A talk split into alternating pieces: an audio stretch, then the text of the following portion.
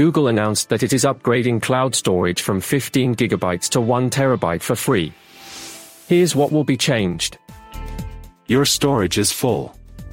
You must have found this message a number of times while uploading files onto your Google Drive, adding a new video or photo to Google Photos or even keeping emails stored in your mailbox. Google is ending this hassle of managing storage for Google Workspace individual accounts. In an attempt to support users to expand their businesses, collaborate and communicate more effectively, Google is now increasing the current 15 gigabytes free storage to 1 terabyte.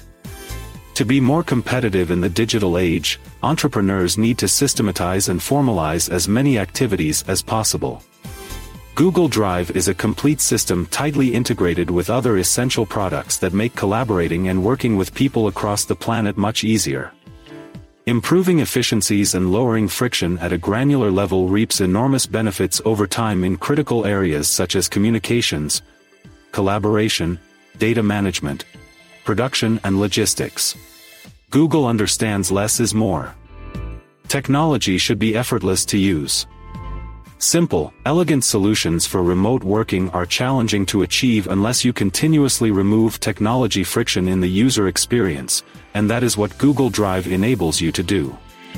By raising the storage limit to 1 terabyte, Google makes this invaluable tool even more useful. Which cloud storage service do you use? Don't settle. Do work you love. Design your future.